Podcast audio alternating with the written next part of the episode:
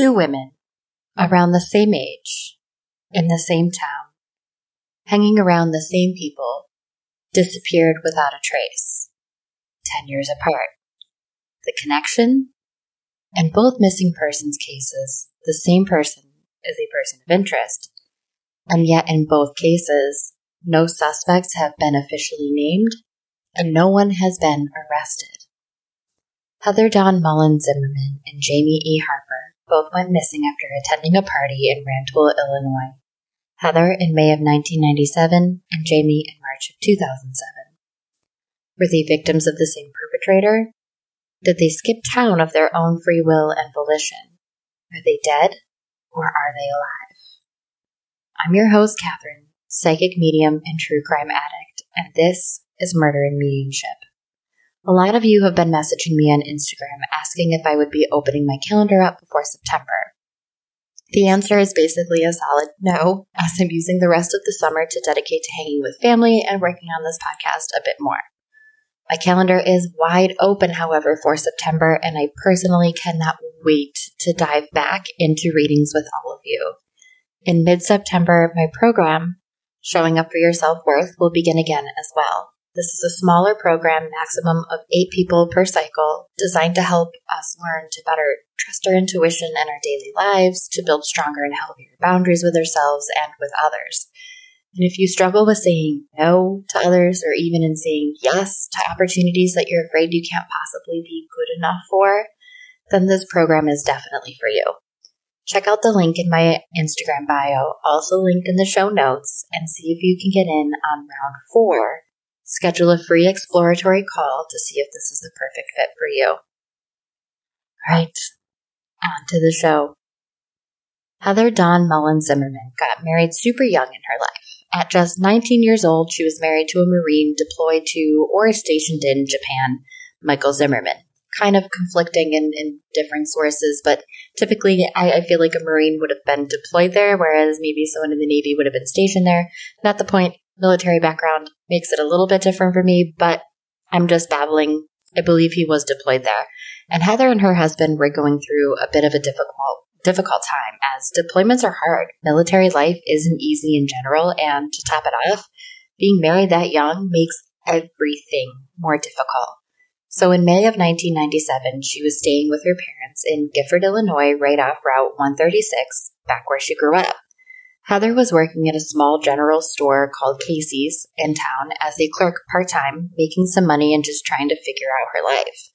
Being that this was now over some 20 years ago and not a case that got a lot of coverage at the time, it's not super clear whether or not her husband was home from Japan at the time or if he was still over there. I do feel like my little inkling says that he was still over there, but that's just what I feel about it. After her shift on the evening of May 26, 1997, Heather headed out with a friend to go to a house party at a mobile home park in Rantoul, Illinois. She didn't have her own transportation, so she would have been picked up to get there, and even more frustrating, she had just had her purse stolen days before, meaning she had no credit cards, no cash, and no ID of any type whatsoever on her at this party. According to the Rantoul police and whomever their source was at the time, Heather was supposedly dropped off by someone at her parents' house around 3 a.m. on the 27th, following the party. However, her parents never heard her come in, nor was she there in the morning or in the days after, and it's unknown whether she was actually dropped off and didn't make it inside, or if she was never brought back home in the first place. At first, this didn't really raise any suspicions because Heather was an adult married for crying out loud, and would come and go as she pleased. It wasn't really unusual for her to be out of the house for even a few days at a time. When Heather failed to show up for her shift at Casey's General Store that week, her mother called the police to report her missing. The trip from Rantoul to Gifford should only be about an 11 minute drive, and it doesn't appear to have any places to really stop or any reason to get held up. It all looks very rural from from like a Google Maps satellite image and gives me the vibes of kind of where I grew up small rural area with not much going on unless it's a house party or a barn party or a cornfield party. Though they searched extensively, police didn't have much to go on at all. In June of the same year, an unidentified man called the local Channel 3 News and told them that Heather's body could be found in the borrow pits of north of Gifford. And if you aren't sure what the hell a borrow pit is, I didn't know either. And when I looked it up, what I found is, is basically when you order fill dirt to level out your yard or for landscaping purposes, whatever, that fill dirt has to be dug up from somewhere, right? So the borrow pits are the pits left behind by removing that dirt to use for such projects. Those borrow pits were searched and nothing was found. Not even a trace of her. And from what I understand, when those pits fill up with water, we're not talking like eight feet or so. We are talking like upwards of like 40, 50 feet of digging that these pits fill with this water and it's sludgy and muddy and it's not like really nice water for like a pond that's being dug out. It's it's literally just filth and it's difficult to work in. Anyway, fast forward over a year and in November of 1998, another tip led police to the gravel pits in Dogtown, Illinois, and a canine unit alerted to the scent of human remains, but again, nothing was found. Nothing has been found since, and no arrests have been made, let alone any suspects publicly named. Now, keep these pits in Dogtown, Illinois in the back of your mind because we're going to hear about them again. But I want to pause here to say that if you're a part of the Patreon family, hell yes. If not, then you may want to think about joining at the tier Investigate. This week on August 23rd at 8:30 p.m. Eastern Standard Time, we will be doing a live episode with Investigate Patreon members with a question and answer to follow. And the subject, the murders of Israel Keyes. He is truly a haunting individual, and I would compare his energy to that of of like Jeffrey Dahmer. If you haven't seen my YouTube interview with Dahmer, you can find it, yeah, on YouTube. And I'll link the sign up for Patreon in the show notes as well as that interview with Dahmer. It's really, it's a very um, callous, kind of dry, non emotional type of person who doesn't feel like they really connect to anyone. So it'll definitely be an interesting episode and connecting to him for a Q&A will absolutely be interesting as well. Just to be clear, this will be more of a mediumship and a psychic connection. I do not plan on actively channeling him. However, every now and then I do that for Patreon. So jump on in and join in on August 23rd. And at the end of this month as well. Not that the 23rd isn't the end, but at the very end of this month, we will also be doing an episode about H.H. Holmes, and we'll be doing a Q&A after that as well. So anyway, back to Jamie Harper and Heather Dawn Mullen Zimmerman. When we fast forward yet again, in this case, this time an entire decade to March of 2007, we meet 20 year old Jamie Harper of Paxton, Illinois. Now, Paxton and Gifford were both about 15 minutes or less from Rantoul, where both Jamie and Heather met similar fates, leaving a lot of questions about whether or not their cases are connected. On March 9th, 2007, Jamie left her mother's house in Paxton, what looks to be another small farming community, and she headed to a party with her boyfriend. The party was located in Rantoul, and her boyfriend, who we're going to call Frank for the sake of privacy in this episode, as he has not been publicly named and we do not want to face any legal implications. But according to witnesses, Jamie left the party early in the morning of March 10th. Her boyfriend, Frank, had since passed out drunk on the couch at the host's mobile home. The host has not been named that I can find and had already been informed by Jamie prior to his passing out that she would just grab a ride from a friend. If you're already thinking that Jamie didn't make it home on the 10th, then you would be correct. March 10th came and went, and Jamie didn't show up to her mom's house. And like in the case of Heather Zimmerman, it wasn't particularly unusual for her to not come home for a few days as she was 20 years old and had a life of her own. In fact, that evening she was supposed to stay with a friend anyway, so her mom waited a few days to call the police and she wasn't really concerned. Her mom's only concern, though, was, and I think kind of a big one, Jamie was epileptic and didn't have her medication with her. My cell phone addicted listeners, remember this is back in the days of flip phones and T9 texting. I'm pretty sure I had, what was it called, the enV or something, where it would slide up and down and it had a full keyboard. Not everyone had a cell phone, and those who did weren't necessarily as glued to it as most are today.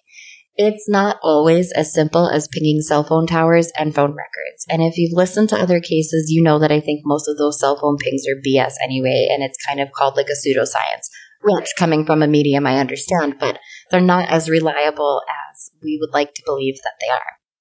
So after reporting her daughter missing, the sergeant assigned to her case was Jeff Wooten with the Rantoul Police Department. And Sergeant Wooten was able to find out that Jamie had been seen leaving the party around 4.30 in the morning with a man, this is on the 10th, with a man whose real name we will not use, but please feel free to Google for yourself.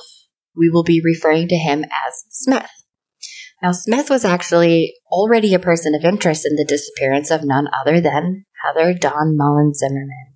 And this is who Jamie was seen leaving with. And God, what does that do to your stomach? Because not only that, but he had already spent time in prison for assault and battery. So imagine hearing that, yes, your daughter was last seen leaving the party with this person who has already done time in a state prison for violent crimes. I don't know how you continue to go on about living when you know something so horrific possibly happened. And to be, I don't know why I'm even going off on this tangent, but I, I really feel like as a parent, I, I just can't imagine how parents of missing children go on, no matter how old these children are. It's just, it's a different kind of strength that I hope I never have to actually understand in my lifetime. But it was rumored that she had overdosed, and it's also said that she didn't hang out with the best of people. And two of the people we're going to talk about who she was seen with that night, they already had records, and their records only continued to grow after her disappearance. So she wasn't with a great crowd, and it was rumored that she had overdosed, and her body was left in the gravel pits, again, the gravel pits in Dogtown, Illinois, which wasn't too far from Paxton. I'm not sure how credible this tip was, as she had been seen leaving the party with someone. Did she overdose after she left then? I mean, I'm not really sure there, but however, even after searching the water filled gravel pits with, bo- with boats, sonar, divers, and even dogs, they found nothing. Another dead end tip led them to a cemetery in Maplewood, north of Rantoul, and still nothing was found there either. So law enforcement was watching Smith very carefully though, and they were posted outside of his mobile home in Rantoul and got him to agree to an interview at the police station where he said he wouldn't give any information but continued to talk endlessly about how he had nothing to do with her disappearance. So according to the Ford County Chronicle, who filed for uh, with the Freedom of Information Act to get information about this case, Smith went to the police station to be interviewed on April 4th of 2007. He told police that he knew they were coming to speak to him because others from the party had already told him they'd been spoken to. Smith denied leaving the party with Jamie, but did admit to leaving it twice. Once to talk to someone about tires for 10 minutes, and the other time around 1 or 2 a.m. to go home. Now, while Smith seemed to be cooperating by going down to the station, he certainly didn't come off as super cooperative while he was there. At one point, he told police that he has been, quote, blamed before and doesn't need this, insisting that he would do everything he could to find out what happened to her so that he could clear his own name of it. When police showed him a photograph, though, of Jamie, he immediately got defensive, shut down, asked if he needed a lawyer. And despite claiming to be innocent, he still refused to take a polygraph because he, quote, just doesn't believe in them. Now, Smith's girlfriend was also at the party where Jamie had last been seen, and it seemed generally accepted among everyone present there, except for Smith, that he had left with Jamie. According to his girlfriend at the time, she was upset with him that he had left with her because he didn't even know her, according to her.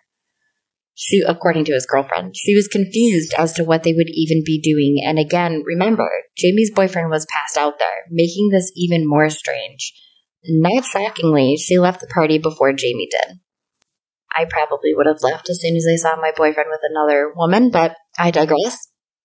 According to another unnamed man, Smith showed back up to the party about one hour or an hour and a half later after leaving with Jamie, but he returned alone. The unnamed witness took and passed a polygraph test about what he told police. Smith's girlfriend maintained that she didn't know what happened to Jamie, but also took and passed a polygraph. The host of the party told police that Jamie and her boyfriend Frank got to the party around 1 or 2 a.m., which sounds like around when Smith was saying he was leaving the party, and that Frank passed out not too long after getting there. But by that time, he did pass out. Not many people were still there, mainly the host, the person of interest, who was saying he was leaving around then, and the male witness who saw the person of interest and Jamie leave together. Jamie's boyfriend, who was passed out. There's a lack of clarity around the circumstances of their meeting, but the next day, the person of interest, Smith, and Jamie's boyfriend, Frank, talked to each other, and the person of interest told Frank that Jamie had called a friend for a ride, though none of her friends who had been spoken to by police ever received a phone call from Jamie that day that she had disappeared. The host told police that everyone was gone around 3 a.m. and that no one showed back up at his place before he had gone to bed around 5. He did hear Frank at the kitchen table around 9, and Frank had finally woken up and kind of moseyed on out of the mobile home and ran to around 10:30 or 11. Following this interview with police, Smith quickly left the area. I mean, he dropped and left. He went from Illinois to Kentucky, then to Tennessee, and then to Alabama and Louisiana, and finally ended up in Florida. While he was in Florida, he was arrested yet again, and this time was extradited back to Illinois for a string of burglaries and robberies he had allegedly committed while there. According to a source in Florida, a friend of his he was staying with, Smith, got super drunk one evening and kind of spaced out with a far off look in his eyes, and he told the friend that he had done something, quote, really bad, and seemed as if he was about to say more. But Smith's phone rang and he stopped talking about it, never bringing it up again either. So after being extradited to Illinois, police attempted to interview him again. But this time, Smith refused to talk to them without a lawyer present and ultimately spent about five years in state prison with a guilty plea to burglary. And that was his life. He was in and out of prison. He really probably didn't have much to gain or lose by talking to police about anything in the first place. Smith's home was searched earlier on in the investigation, but no clues came from any of the evidence that they had seized. I mentioned in the beginning of, of this episode about Jamie how the gravel pits in Dogtown were searched to no avail. Well, secluded areas of the woods nearby the gravel pits were combed over by law enforcement too, and police searched the residence where Jamie had last been seen, and really nothing of value pertaining at least to her disappearance was found there either. In October of 2007, police searched Smith's father's property in another rural part of Illinois, a town called Armstrong, in yet another county. The investigation spread over three counties as time went on. On his dad's private property, they searched more wooded areas and the banks of Middle Fork River. On this property, several several articles of clothing were found in what seemed to be a partially burnt bucket in a burn pit, with some metal rivets and hair barrettes as well. None of this has been confirmed to have anything to do with Jamie, but none of it has been confirmed to not have anything to do with her either. Smith had a lot to hide from police, regardless of his involvement or lack thereof with Jamie Harper's disappearance. And I mean, he was a career criminal. While in prison for his burglary conviction, recorded prison phone calls were subpoenaed, and these recordings were of Smith telling his family not to talk to any police without a lawyer with them, and that everything that was going on was basically crap. His dad is heard on these calls telling him that the police were setting him up to take the fall for Jamie's disappearance because they, quote, wanted to drop this in somebody's lap. Almost as soon as Smith was released from prison for his five year burglary sentence, he was arrested and convicted of aggravated domestic battery, and he was sentenced to another 20 years in Illinois State Prison. He's up for parole in 2032, and at that time he will be 56 years old. He literally started his life of crime so young, and it just continued. As much as police like Smith for this crime, though, he wasn't the only person of interest. Still not named on an official suspect list either, but in the disappearance of Jamie Harper. Her boyfriend, you know, Frank, seriously, Google is your friend here. If you want to know more about Frank, just use your Google box. Frank failed his polygraph about Jamie's disappearance too, and actually gave conflicting stories as to why he didn't bring her home that evening or earlier that morning. He first said that he had to leave to take care of business with some friends of his, and that when he came back, she had already left. But then he changed his story and said that he was passed out on the couch at the host's home, so She simply asked someone else for a ride. And I think this is interesting because if your friends are an alibi, you have to rely on other people to lie for you, right? But if you're passed out on a couch, you're just passed out. You don't have to say you were with anyone else. And other partygoers are probably drunk or high or inebriated in some way. They're definitely not sober. So maybe they didn't even notice you there. But since Jamie's disappearance, Frank has been convicted of several more violent crimes as he had prior convictions when he was hanging out with her. In more recent years, he was out of prison on parole for aggravated battery when he got into a physical altercation that he alleged was self defense and actually threw a punch that killed the alleged uh, aggressor. While his existing eight felonies and 12 misdemeanors, the judge stated that he saw no remorse and would likely do it again. Frank was sentenced to 17 years in state prison in 2014. Smith is a person of interest in both Jamie and Heather's disappearances, and while no bodies have been found and surrounding areas have been investigated and searched at length, if Smith is truly the one responsible, which I wholeheartedly believe that he is, then who's to say that there weren't more victims in that 10 year span? The last tip to come into law enforcement about Jamie Harper was in 2020, but prior to that, no tips have been received since 2009. I mean, that's an 11 year gap. Could their cases be solved? I really think that these are solvable, but one of them has to be found first. My gut tells me that at least one of them will be within the next three years or so, and that DNA evidence will help us solve this faster than anyone could have dreamed in 2007, let alone in 1997. We live in an incredible time, and there are some things that we just can't predict one way or another. It keeps things more interesting that way, right? What I do know for sure is that while Frank sounds like a real winner, I do not believe he had anything to do with her disappearance. And while I would like to believe he has knowledge of what happened, I think he doesn't have anything he can definitively prove, or he would have used it as leverage with law enforcement by now. I think in these cases, time will certainly tell and will set those poor girls free. If you have any information related to the disappearances of Jamie Harper or Heather Dawn Mullen Zimmerman, then please call the Illinois State Police at 217 524 1669. Stay tuned for some kick ass changes coming to murder and mediumship. And please, please, please be kind, be safe, be loving, and come back for more of murder and mediumship.